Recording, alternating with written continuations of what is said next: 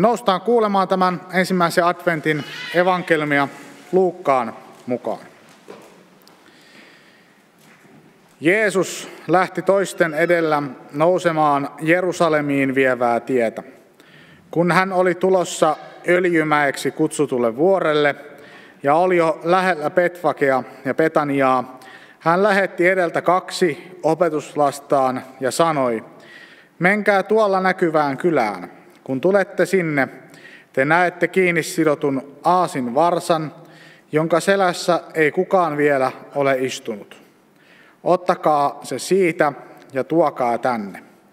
Jos joku kysyy, miksi te otatte sen, vastatkaa, että Herra tarvitsee sitä. Miehet lähtivät ja havaitsivat kaiken olevan niin kuin Jeesus oli heille sanonut. Kun he olivat irrottamassa varsaa, sen omistajat kysyivät, miksi te viette varsan? He vastasivat, Herra tarvitsee sitä. He toivat varsan Jeesukselle, heittivät vaatteitaan sen selkään ja auttoivat Jeesuksen ratsaille. Kun hän sitten ratsasti, opetuslapset levittivät vaatteitaan tielle.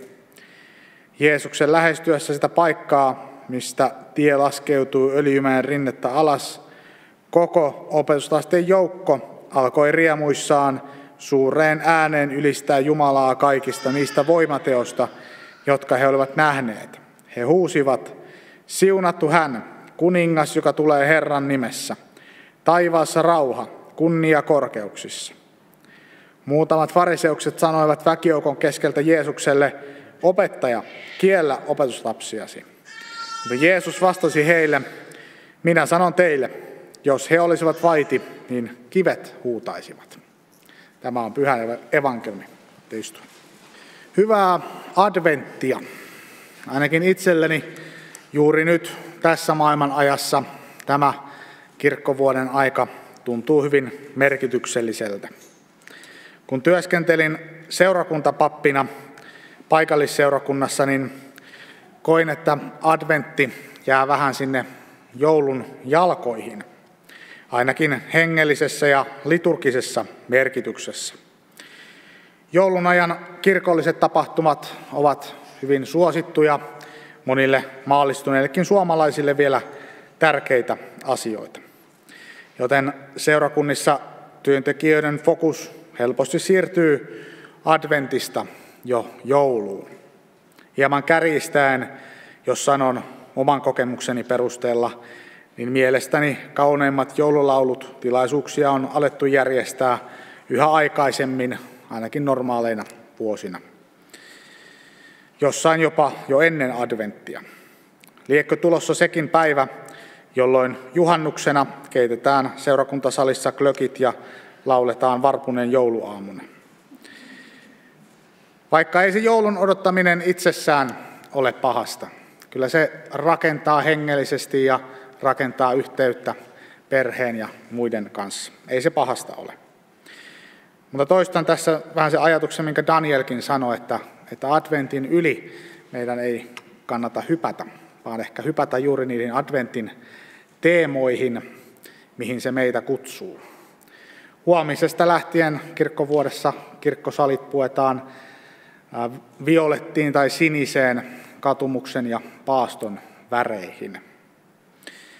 Jos me ryntäämme ohi tämän paaston ajan sinne suoraan tähtitortulle ja riisipuurolle, niin me emme saa koko sitä kuvaa Jumalan pelastussuunnitelmasta, mitä hän on meille tehnyt, ja emme saa koko sitä rakennuspalikkaa omaan hengelliseen elämäämme, mitä Herra meille ehkä erityisesti tänä aikana haluaa antaa. Adventti, Adventus Domini, Herran saapuminen, on kirkkovuoden aika, jonka tarkoitus on yksinkertaisesti valmistaa meitä vastaanottamaan Herramme. Ei niinkään pelkästään vastaanottamaan joulu, vaan vastaanottamaan Herramme. Tutkimaan, se kutsuu meitä tutkimaan omaa elämäämme, omia tekojamme ja sielumme tilaa. Missä minä olen, mistä minä voisin luopua, mihin Jumala minua kutsuu. Adventti kutsuu meitä myös katsomaan tätä maailmaa. millaisessa maailmassa me elämme. Mikä on tämän maailman tila? Meidät on luotu tänne luomakunnan viljelijöiksi ja varjelijoiksi. Miten ihmiskuntana olemme täyttäneet tämän tehtävän? Voimme olla varmasti kaikki samaa mieltä siitä, että vuosi 2020 ei ole ollut niitä kaikkein parhaimpia. Vuosi alkoi laajoilla maastopaloilla Australiassa, mikä uhkasi paitsi ihmishenkiä, niin sitä korvaamatonta uhanalaista ekosysteemiä vakavasti. Siitä sitten meno onkin mennyt vain hurjemmaksi. Maailmanpolitiikassa on räjähdellyt pommeja, välillä valtiopäämiesten lähettämiä ja välillä terroristien. Totuus on tullut yhä halvemmaksi. Puhutaan jo sinun totuudestasi ja minun totuudestasi. Totuus sellaisena niin kuin sen pitäisi olla, objektiivisena, hämärtyy yhä enemmän. Twitterissä trendaavat sanat kuten fake news, valeuutiset, vallalla on tahallinen väärin ymmärtäminen ja suorat valheet ovat arkipäiväistyneet. COVID-19-pandemia on tietysti jättänyt lähtemättömän jäljen monien muistiin tästä vuodesta.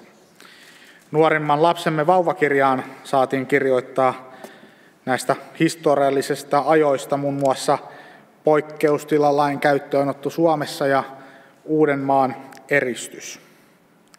Elämme aikaa, jolloin jokaista kontaktia pitää harkita tarkkaan, voiko lapsia viedä mummolaan, voiko uusia ihmisiä tavata, voiko Jumalan palvelukseen tulla. Ja väestöä uhkaavat krooniset niskajumit kaikesta koneen ääressä työskentelystä. Vakavempita tietysti koronan lisäksi se kaikki se yksinäisyys ja kaikki mitä tämä aika myös tuo mukanaan. Adventti tuo meille lohduttavan evankeliumin ja sanoo, kyllä, me elämme pimeyden keskellä. Me elämme maailmassa, joka on pimeä ja jossa on pahuutta. Maailmassa on tuskaa, sairautta, kärsimystä ja kuolemaa. Mutta pelastaja on tulossa. Adventti kutsuu meitä tunnustamaan kuoleman ja synnin vallan itsessämme ja tässä maailmassa, mutta sitten nostamaan sen ylös ja katsomaan kohti Jeesusta.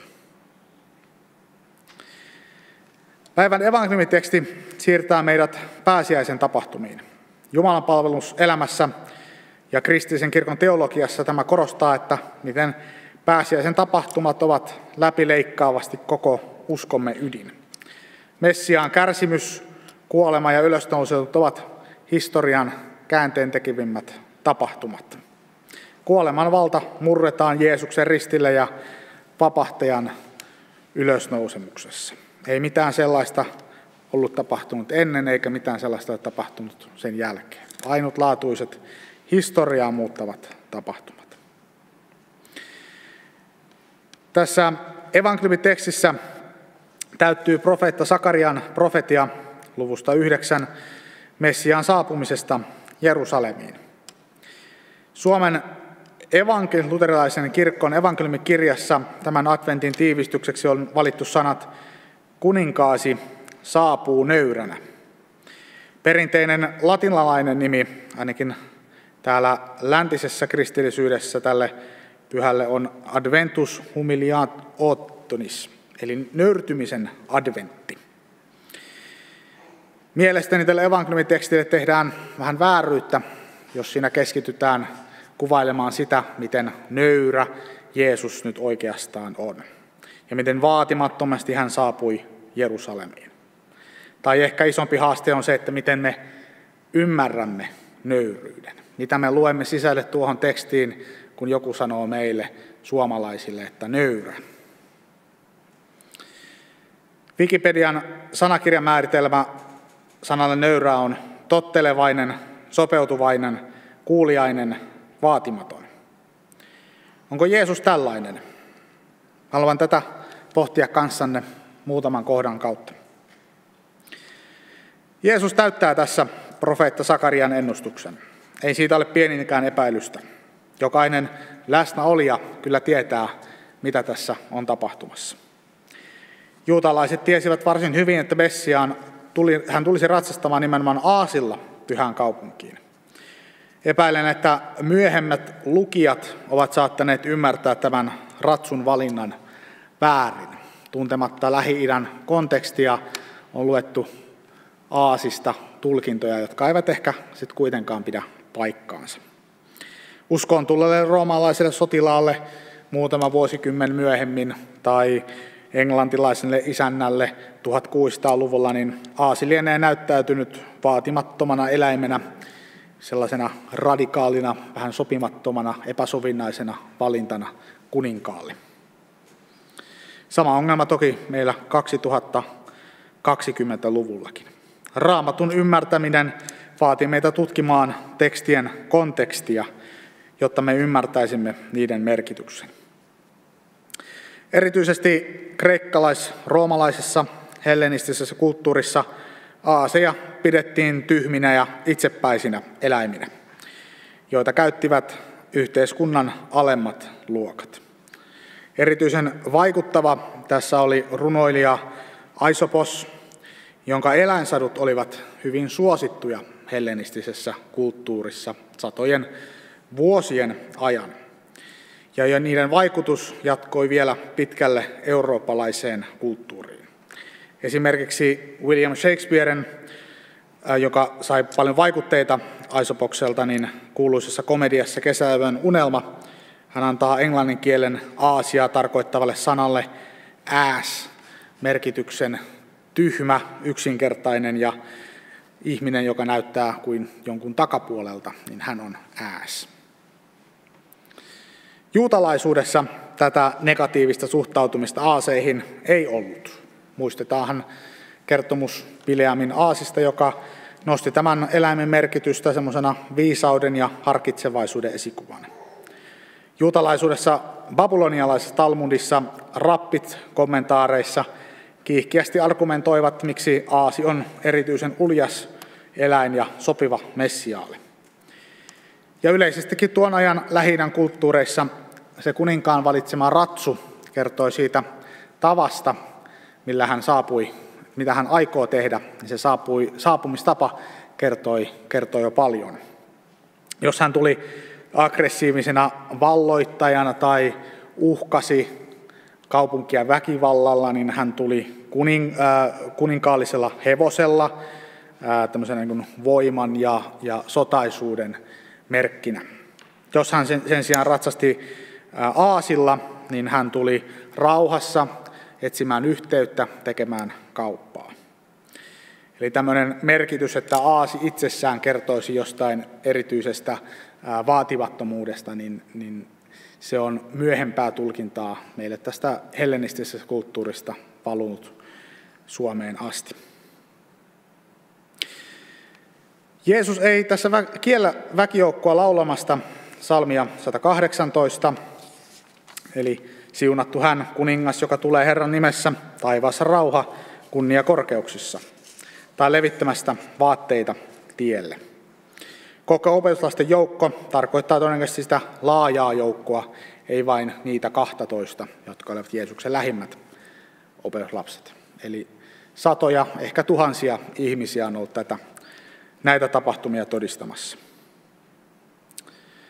Jeesus hyväksyy, että nämä ihmiset vastaanottavat kuninkaan. Fariseusten reaktio tässä, kun he kieltävät, pyytävät opetuslapsia Jeesusta kieltämään tätä väkijoukkoa, niin liittyy varmasti alueen reaalipolitiikkaan. Pääsiäinen ei ollut roomalaisten miehittäjien suosikkipyhiä juutalaisessa kalenterissa. Tyrannia, jonka talous perustuu orjuuteen ja vieraiden kansojen orjuuttamiseen ja, ja tällaiseen riisto, riistotalouteen, ja, niin, niin eivät, eivät kovin innostuneita olleet kansallisesta juhlapyhästä, joka, jonka ytimessä on kansan vapautuminen hirmuvallan kynsistä ja joka kerää valtavasti porukkaa yhteen paikkaan. Juudean maaherrojen normaali virkapaikka oli kesärajan satamakaupunki, mutta todennäköisesti Pilatus Rooman korkein sotilasjohtaja-alueella oli siirtynyt nimenomaan pääsiäisen ajaksi Jerusalemin joukkojen kanssa valvoakseen itse juhlien kulkua. Roomalaisen miehitysvallan standarditaktiikka kapinoiden ja mahdollisten kapinallisen suhteen oli ristiin naulita ensin ja kysellä myöhemmin. Jeesuksen saapuminen ja tämä kuninkaallinen sisääntulo varmasti herättivät pelkoja, että mikä tulisi olemaan roomalaisten reaktio. Ja voin ehkä monella tapaa ymmärtää tämän. Tässä on ollut hyvää tarkoittavia ihmisiä, jotka ovat halunneet pitäytyä tämmöisessä pragmaattisuudessa ja harkitsevaisuudessa, että, että himmennä vähän, himmennä vähän, ettei tästä tule verilöylyä, että kohta roomalaiset ristiinnaulitsee meidät kaikki. Jollain tavalla voin, voin ymmärtää tämän fariseusten ää, reaktion tässä. Tämä Jeesuksen vastaus tosin on sitten melko rokkitähtimäinen. Jos he olisivat hiljaa, niin kivet huutaisivat. Puuttuu vain tuulikone ja kitarasoolo siitä taustalta. Toisaalta Jeesus on erilainen kuningas kuin mitä jotkut väkijoukossa odottivat.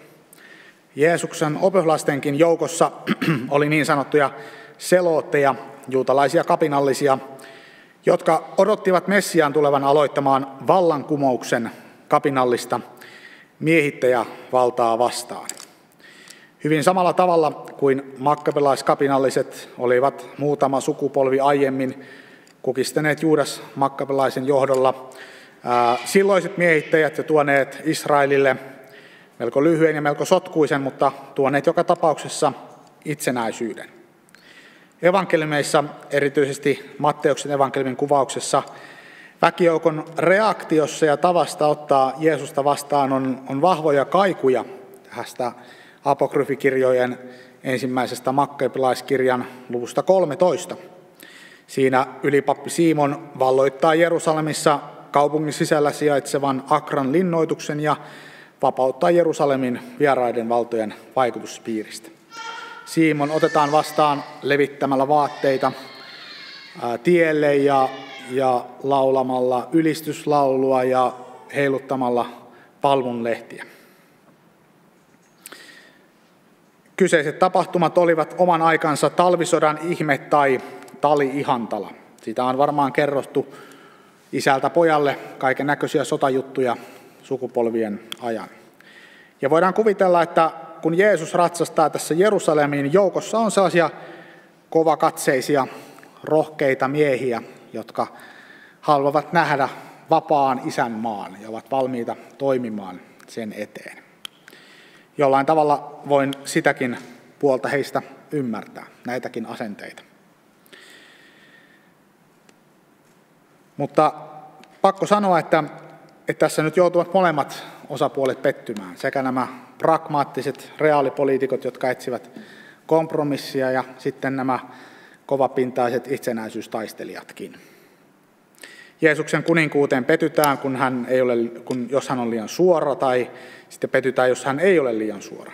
Jos ei ole tarpeeksi sovitteleva, tai jos hän ei ole tarpeeksi oman aikansa Fidel Castro – Huomattavaa on, että Jeesukseen pettyvät ne ihmiset, joiden maailmankuvaan ja asenteisiin hän ei sovi. Huolimatta mistä kulmasta tai millä puoluekirjalla ollaan liikenteessä. Siksi onkin tärkeää ymmärtää, että jos etsii Jeesusta oman maailmankuvan, politiikan tai asenteiden pönkittäjänä, niin silloin pettyy. Sellaista Jeesusta ei ole olemassakaan. Jos etsii kirkkauden kuningasta ja vapahtajaa, niin ei pety, koska hän on olemassa. On tärkeää, että me kristityt, me etsimme ja me puhumme elävästä Herrasta, Jeesuksesta, Kristuksesta, joka saapuu ihmisten luokse. Emme minun Jeesuksestani tai jostain irvikuvasta, jossa hänet yritetään valjastaa aasiksi milloin millekin ideologialle. Olkoon se ajatus tai aate tai asia miten hyvä ja kannatettava tahansa, niin ei Jeesus suostu keppihevoseksi aasiksi, jonka selässä jotain muuta asiaa ratsastetaan. Hierarkia on selvä. Jeesus on Jeesus, aasit ovat aaseja. Kuninkaasi saapuu nöyränä. Ei Jeesus ole tämän maailman silmissä ylpeä tai pöyhkeä tietenkään, mutta ei hän taida mahtua meidän perinteiseen käsitykseemme nöyryydestä, tai pitäisikö sanoa nöyristelystä. Ehdottaisin, että ehkä tämän ensimmäisen adventin teeman voisi sanoa, että yksinkertaisesti myös kuninkaasi saapuu. Ja ehkä alkuperäinen latinankielinen nimi Adventus humiliati onis, nöyrtymisen adventti, tarkoittaakin meitä. Meidän pitää nöyrtyä. Nöyrtymisen adventti on sitä varten, että me voimme omien asenteidemme ja omien ajatusten ja omien tavoitteidemme alla nöyrtyä kuninkaan vallan alle, nöyrtyä Jumalan sanan alle ja olla valmiita muuttumaan sen mukaan, mitä, mihin kuningas meitä ohjaa, mihin pyhä sana meitä ohjaa. Jeesuksesta jotenkin aina, aina palaan C.S. Lewisin Narnia-kirjoihin ja, ja siinä kuvaukseen Aslan leijonasta, joka seisoo esikuvana Jeesuksesta ja hänen tämmöisen nöyryyteensä. Aslan on, kuten kirjassa sanotaan, hän on hyvä, mutta hän ei ole kesy. Siksi uskallan sanoa, että kuten Aslan, niin Jeesuskin on meille, hän on hyvä kuningas. Hän on nöyryytensä näkyy siinä, että hän luopuu taivaasta, hän tulee luoksemme, mutta hän on hurja, hän etsii meitä ja hän etsii tuhotakseen pimeyden vallat. Kun me nöyrymme Jumalan sanan alle, se voi tarkoittaa meille itse kullekin monia asioita. Itse kullekin meillä on oma elämämme, oma maailmamme, missä me elämme. Ja se, mihin Jumala meitä kutsuu tänään, niin voi olla eri asioita. Se voi olla, että me nostamme kädet ilmaan ja antaudumme ylistämään häntä. Tai että lankeamme polvillemme ja itkisimme hänen jaloissaan. Miksiepä vaikka molemmat. Mutta kaiken sen pimeyden ja tuskan keskellä, mitä me kannamme tässä maailmassa ja mitä me kannamme itsessämme, niin me saamme nostaa katseemme ja sanoa, että kuningas on tulossa. Noustaan ylistämään Herraa apostolisen uskon tunnustuksen sanoin. Minä uskon Jumalaan, Isään kaikki valtiaaseen, taivaan ja maan luojan, ja Jeesukseen Kristukseen, Jumalan ainoaan poikaan, meidän Herramme, joka sikisi pyhästä hengestä, syntyi neitsyt Marjasta, kärsi Pontius Pilatuksen aikana, ristiin naulittiin, kuoli ja haudattiin. Astui alas tuonelaan, nousi kolmantena päivänä kuolleista, astui ylös taivaisiin, istuu Jumalan, Isän kaikki valtiaan oikealla puolella ja on sieltä tuleva tuomitsemaan eläviä ja kuolleita. Ja pyhään henkeen, pyhäin yhteisen seurakunnan, pyhäin yhteyden, syntien anteeksi antamisen, ruumiin ylösnousemisen ja iankaikkisen elämän.